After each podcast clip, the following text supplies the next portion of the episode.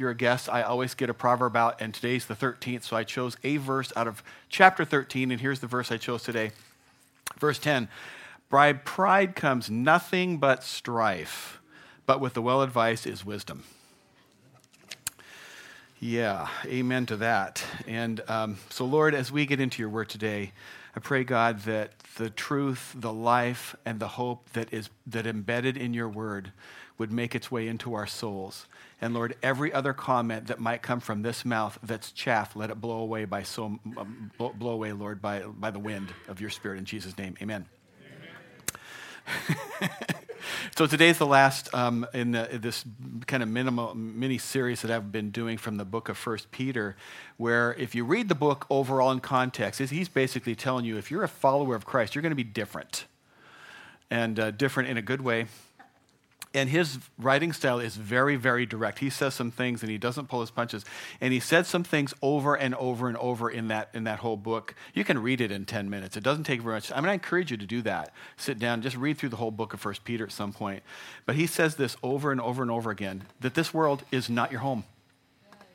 He says it over and over and over. He says, if you're a follower of Jesus, that you're called to be set apart. You're called to be different. You're called to be holy. Now, don't let that word holy scare you, okay? Um, the word literally means whole. And, uh, and it means whole with a connotation of being uninjured.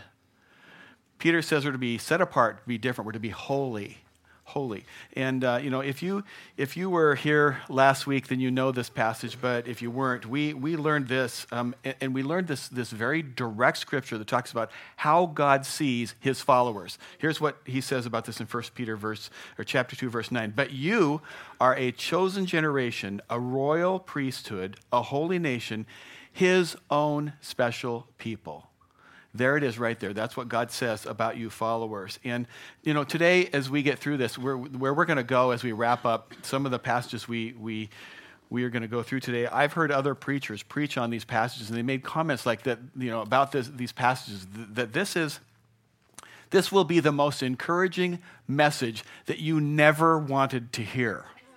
And I'll, I'll let you figure out why as we get to that. So here we go. Jesus makes a lot of promises, by the way, in his, words, in his word to us. Lots and lots of promises.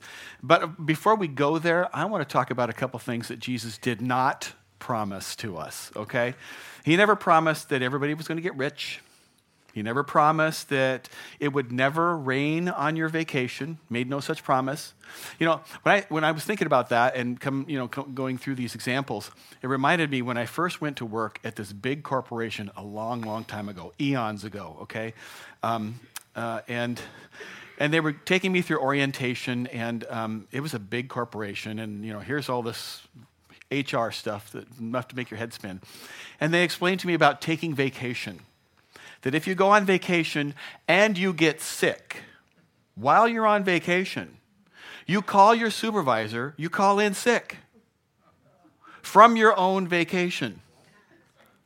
Now, some of you are going, Of course, why wouldn't you do that? To me, that was a shock. You call in sick on your own vacation, and it counts as sick time. We'll make sure later you get an actual vacation where you didn't get sick. Does this happen where you work? Okay, some of you are going, well, of course, that's my right not to be sick on my vacation. Jesus didn't promise you that. Anyway, I was kind of shocked. And I'm just thinking, okay, whatever, that's great. Um, they're going to guarantee me a vacation and I'm not going to be sick. That's a pretty good promise if your employer can deliver, right? But, but, but I, anyway, so he, Jesus never promised you anything like that. He, he never promised that you're never going to get your heart broken. He never promised that you would never get a flat tire. I know that's factual because um, he, he, you know, he, he just never made a lot of promises. A lot of, there's, there's a lot of things he didn't promise, but there are some things that he did promise. And some of the things you want to hear about, some of them you might not want to hear about. But one of the things that he promised is if you're a faithful follower of his, if you're set apart, if you're different, Jesus promised that the world would hate us. Jesus made a promise that the world would persecute us. And so um, I just wanted you to know right now, I'm, I'm, glad you came today. I'm here to make you feel good and to encourage you. How are you feeling so far? okay, I'm failing as a pastor. I'll keep going. Now, so if, if we're going to just start with the words of Jesus, um, and then we'll get into 1 Peter, here's what Jesus said in John chapter 15. He said, If the world hates you, keep in mind that it hated me first. If they persecuted me, they're going to persecute you also. So today we're going to talk about a different perspective in persecution. Now, in case you weren't here for um, some of the previous parts of this service, here's some background about what was going on in first in the book of First Peter, what this letter, who, who he was writing it to, in addition to you and me. Peter was writing this to first century Gentile Christians, non-Jewish people. And uh, they were living um, in a time of extreme persecution under a guy named Nero, who was uh, um, just, he was a very, very, very evil man. And he, he, he, was a, he tortured a lot of people and, and uh, just a terrible, uh, evil emperor, Nero. He, he murdered his own mother okay? He murdered his first wife. Most historians think that he probably also murdered his second wife, and uh, most of them also chalk him up with credit for setting Rome on fire. The backstory there was he wanted to do a big building program.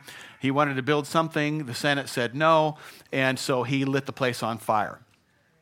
Sounds like politics today, doesn't it? I, it's really stupid for a pastor to ever go political in a, in a pulpit, but I just, just okay. Anyway, so I, that's neither for or against what's going on in politics. I just see parallels and it makes me chuckle. Okay, so by the way, there is no government on this earth that is perfectly designed. I will make this political statement. A perfect government is a benevolent monarchy ruled by a godly king. There's only one and we'll have that someday. Anyway, so um, he, this guy's pretty terrible. He murders his mom, his, his first wife, his second wife. He sets Rome on fire. And then to make things worse, Christians who were already pretty despised and, and hated, he blames it on them. They did it. Those Christians did it. And so people who were already um, kind of put upon were, it just got way, way, way worse. And uh, this, this group of people were, this is to whom he wrote the letter. 1 Peter. Now, today, today on our earth, persecution happens, and the kind of persecution against Christians depends on where you are in the world. Um, for some people, it's really extreme. Here in the United States, it may not be as extreme. Nevertheless, persecution here is very, very real. And I, I hope you understand that in the world today, there, there, uh, there is some extraordinary persecution against Christians going on. In fact, most people would argue that persecution is at its highest, absolute highest level today that it's ever been anywhere in the history of the world. Um, go ahead. Yeah, there we go. So there's, there's, a, there's an organization that tracks um, persecution against Christians, and I'm not talking about they happen to be Christians and something bad happens to them. I'm talking about people who have bad things happen to them because they are Christians. Okay, so according to Christianity Today, who, and there's organizations that track this, for the third year in a row, the modern persecution of Christians worldwide has hit another record high. It's at the highest it's ever been, and every year it's getting worse than it was the year before. In fact, the statistics are kind of staggering. Here are a few. I'm not going to spend a lot of time on this, but we don't hear about this a lot. We don't want to hear about this a lot, but here are some statistics for you. In an average month, worldwide, 300 people are killed because they follow Jesus. In an average month, over 200 churches are burned or destroyed, Christian churches. In an average month, another 800 people somewhere in the world will be beaten, tortured, raped, or imprisoned because they follow Christ. So, where you live can affect how severe the persecution is that you encounter. In some parts of the world, you, you, you maybe you'll lose a family member. Another part of the world, maybe you'll lose a job. Another part of the world, maybe you'll be beaten because you stand for Christ. In another part of the world, you know, you maybe you're not invited to a party. Well, it's all persecution. Jesus said, If you follow me, the world will hate you and you'll be persecuted. And Peter talks a lot about this subject, um, and, and I think that some of the things he says will actually inspire your faith and build your faith a little bit. So let's get in. Let's see where he where he goes in this. First Peter chapter four. Um, here we go, verse twelve. Dear friends. Stop being surprised by the fiery ordeal that is taking place among you to test you as though something strange were happening to you. He's saying, Hey, what are you, why are you being surprised? What's, what's the big surprise here? Now, I, he's telling these people who are hurting, he's talking to hurting people. Seems kind of insensitive, but he's right up there direct, right? He's telling these hurting people, don't be shocked. Don't be so surprised because if you're living boldly for Jesus, you're going to face opposition. And I want to say to you, dear church family members, that, you know, if, if you are living boldly, if, you, if, if, you're, if you're living set apart, if you're living different, don't be surprised and shocked when you're being criticized out there, when you're being ridiculed, when you face spiritual opposition. Don't be surprised. I'm probably not telling you anything you hadn't figured out already. Now, maybe you're thinking, well, I, I can't really think of a time that I really faced any opposition for my faith. Okay, let's just start right there and maybe try to understand you know, potentially why that might be. Let's just let's just make up a scenario. Let's just say it's basketball season, and um, I'm on a basketball team, and you're on a different basketball team, and we're our teams are facing each other, and you're you're my opponent, opponent, and you're out there on the court playing basketball, and I'm not. I'm on the bench, and um, you're doing your thing, and every once in a while you look over and you see me, and you're thinking, "Oh, that guy might come in and play against me," um, and but you notice that I'm not really paying attention to the game. I got a water bottle and I'm flipping it and I'm playing little games on it, or maybe I've got my phone out and I'm playing some game, or I'm taking selfies and posting them, um, or maybe I'm flirting with a really cute cheerleader named Lisa. hey, it's possible. Um, and so the buzzer happens and they call my number and they put me in the court. Now, if you've been watching all that, are you going to be way, way concerned that I'm going to come in and, you know, well, you're probably going, ah, okay, whatever. This guy doesn't even know which end of the water bottle you put in your. He's just not.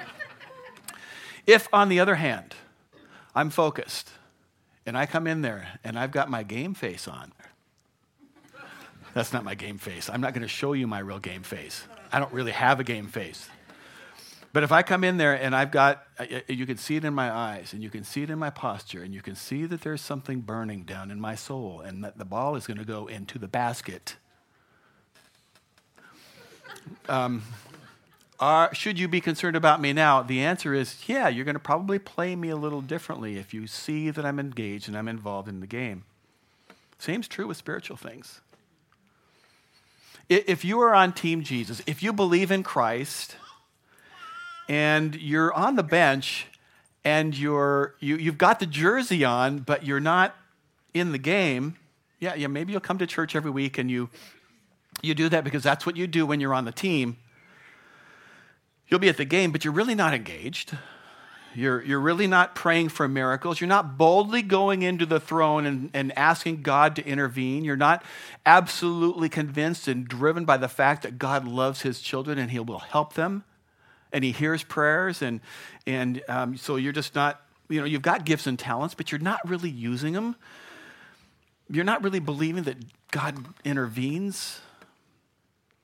You, know you can make a difference. You know it, but you're letting other people play the game instead.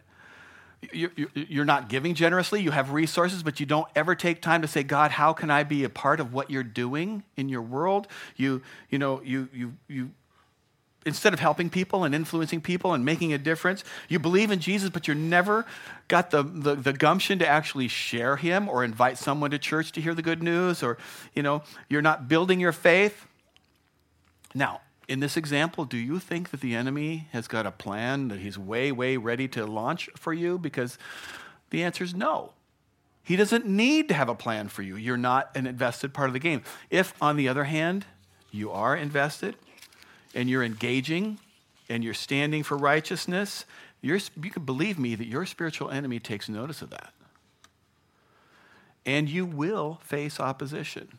It's, like, it's like a soldier going into a field. A soldier goes into war, and, you know, he's not going to come running back to the commanding officers, hey, hey, they're shooting real bullets at me. The officer's going to go, well, what did you think? This is a war. It's real. We're, you know, expect that. We have to understand Christianity is, is not it's not a social club and it's not a playground, it's an actual battleground. And we're at war against spiritual forces that, that are forces of darkness. We're involved in a very, very real spiritual battle. And when you engage in that battle, you will face opposition. You will. And if you've never faced any uh, sense of real spiritual opposition before, maybe it's because you're just not on the front lines. Maybe it's because, you know, you're just not in the battle in the way that the Lord would want you to be engaged in the battle. And Peter says, hey, don't be surprised at the fiery trials that you're facing. Now, it's likely, I think, that's my opinion, that uh, it's likely that Peter was actually being fairly literal in this.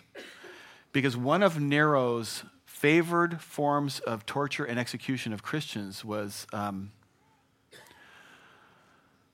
I got too many young ones, but I would just say this that, they, that he would torture them and it involved fire and it became the lights for his garden. It was just terrible kind of things he would do. And so when he said, Don't be surprised about the fiery ordeals, he could have been talking about somebody's cousin or something that had happened to someone. And I, I think if Peter were writing this letter today, he might have used another example. He might have used the exact same words, but he might have adjusted it. If he was talking to somebody in the Middle East, he might say, You know, don't be surprised if you lose a loved one because they trust in Christ. Or, um, or don't be surprised if your family turns on you. Don't be surprised if you, if you face extraordinary danger because of your stance for Christ. If, if, if in the Middle East, if, if, if he was going to say this to a freshman girl, young woman attending the University of Washington, he might say, Don't be surprised if you don't get asked on a second date because of your stance for purity on your first date. I mean, it would come, it would become different. He might say, don't, don't be surprised if people make fun of you at work or at school because you're following Jesus and you're engaged in your church ministry. Don't be surprised, Peter said, at the fiery trial that you're facing. It's because you're in the game. It's because you're in the game. You're on the front lines. You're making a difference. You're somehow rattling hell. And um, don't be surprised that you face opposition.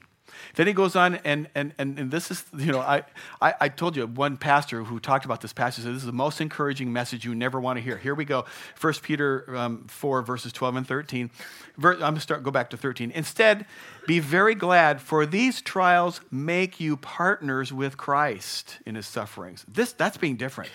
Be glad, be thankful when you're persecuted for your faith. You'll be part- partners with Christ so that you will have the wonderful joy of seeing his glory when it's revealed to all the world.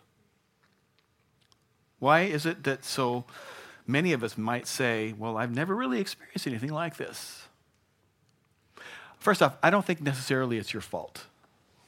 I mean, I think our culture is very, very persuasive with what culture says. Our culture basically says that the most important thing is the pursuit of comfort. You think that through. That's what our culture's primary message is. The pursuit of, cult, of comfort is the most. I think, and I want to be honest, if I'd rather have a very comfortable conversation than a really confrontational one. I'd rather have that. Wouldn't you? No, I want have confrontation. No, I mean, I'm, I'm, i really would. I would just, I mean, I'd rather have a nice, easy day than a painful one, right? Yeah. yeah. Comfort is, is something that it gets ingrained into us, even us Christians, when we pray. You know, because an awful lot of the things we pray, it, it, sounds like we're pursuing comfort at all costs. The things, the simple things, you know, and, and we'll use the name of Jesus, we'll invoke the name of Jesus. And, and, and, and now listen, hold on, buckle your seatbelts. Don't get mad at me until I get to the end of the point, okay? Because halfway through it, you'll be mad at me. I don't want you mad at me, okay? Okay? Say, okay, I'll go to the end. Okay, I'll go to the, okay. Okay, so, um, I mean, an awful lot of the things that we pray, it sounds something like this God, help me have a good day. God, God, God bless us. God, keep us safe. God, God, help, help, help us bless this day. Those are good prayers. You should pray them. But if your prayers always stop there, and don't go on to, and Lord, help me to have a heart that's able to stand up against opposition. If they stop short of, of, of that, your prayers tend to be focused about your own comfort. And I'm challenging you with that lovingly. Nothing wrong with those prayers. You should pray them. The essential thing is that, that the, when your prayers stop at that point, it's like you want to avoid all conflict. It's like, you know, let's dodge the opposition. Let's just, you know, Lord, can you lay out for me the path of least resistance? Well, how does that play out? Well, you know, maybe you're at a party and you just decide to kind of go ahead and give in. So you just do whatever everybody else is doing. And why? It's because you don't want to make a scene. You don't want anybody to feel uncomfortable. You, you want to just kind of fit in. Or maybe you're at work and one of the other people at work lets um, out a terrible off color joke. And instead of saying, you know what, hold on, that's, that's just really inappropriate. That's dishonoring. And instead of instead of helping them to grow you just kind of laugh. I've done that before. I can true you know, full disclosure here. I've done that before because i didn't want to make a scene. I don't try to do that any longer but there were times and it's it's understandable you go along to get along kind of a thing or maybe um, somebody asks you, Are you a Christian? Are you a follower of Christ? And, and you say, Yeah. And, and you, you admit it after you're asked, but you didn't want to lead with it because you don't want to be known as that guy. Because you, you, you know the way the people at the office will talk about people and carve into people, and you don't want to be that guy. So you just kind of, you know, undercover Christian. So I want to just describe two different lifestyle cycles okay? Two different lifestyle cycles. And uh, as we consider these two examples, I want you to kind of think this through and just ask yourself this question. Ask yourself, which one of these two cycles better represents my life over the last seven days? Which one of these two? Okay, so um, when, when culture says, above all else, let's pursue comfort, we want to be happy, so we're going to pursue comfort. And uh, when we pursue comfort, that kind of forces us to, in many ways, to avoid any opposition. I don't want to upset anybody. I don't want to, you know, make anybody mad. I just want to have a good day. The problem is that when we avoid opposition, our faith kind of tends to weaken. You know, it's our faith weakens for some reason. We don't. When that happens, we just don't feel quite as close to Christ, and so then we wake up one day and we're kind of start feeling a little maybe empty, maybe very empty. In fact, life feels so empty that there's got to be something more. So you start looking for something more. What is it that I can find? And I start to pursue comfort again and now I'm back at the top of the stack. And maybe something, maybe some place, maybe some relationship, whatever it is, I'm going to find something that's going to fill that void, and um, that's the cycle. Okay, so second lifestyle. Uh, so, so that, that lifestyle uh, cycle was comfort, opposition weakens our faith, life is empty, and so forth. There's another way to live, and I will warn you right now you got to be different to do this. You got to be different. And the only way that you can live like this is when you recognize that you're a foreigner here. Okay?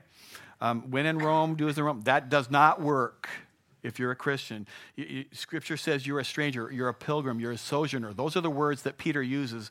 He says you're just passing through. And so you, you actually, Christians, know you've come from a heavenly place, okay? So you're, that's, that's your home. You serve a king that is not of this world. And um, his standards are very, very, very different than the teachings of the world. He does things like, you know, love when people hate you, you're supposed to love them back. Um, you're supposed to give even when people take advantage of you. You're supposed to turn the other cheek. A bunch of things that are different, according to this king, than what culture says. His teachings are radically different, they're completely different.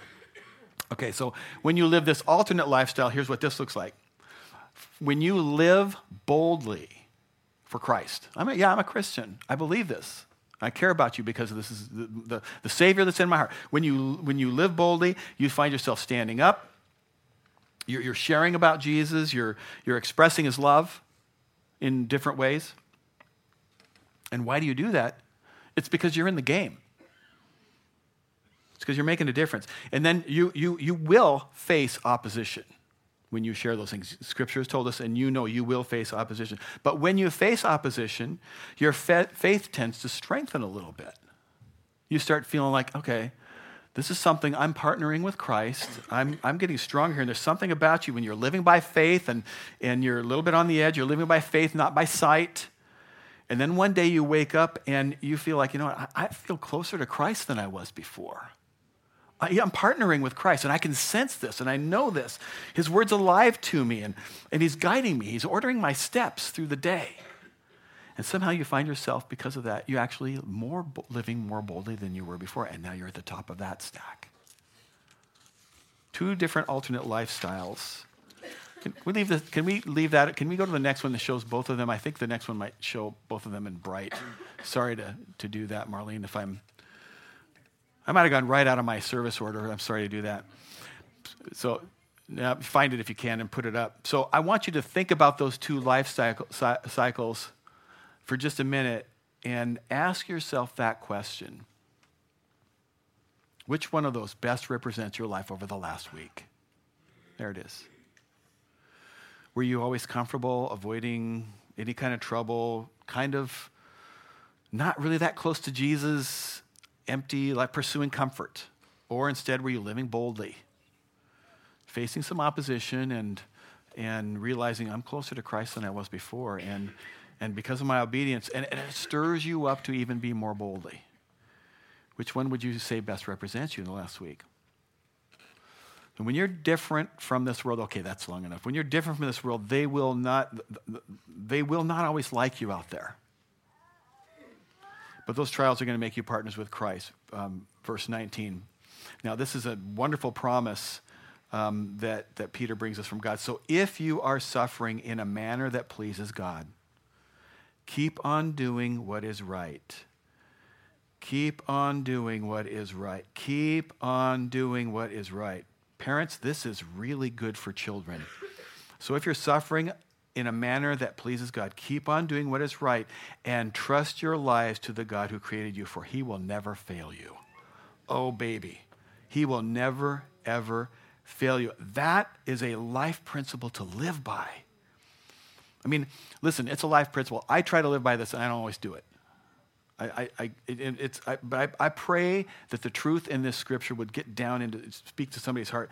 And here's this principle: in every area of your life, in your family, in your finances, in your relationships, in your work life, whatever, you know, wherever you're peer pressured, in every area of your life, do what's right and trust God with the results.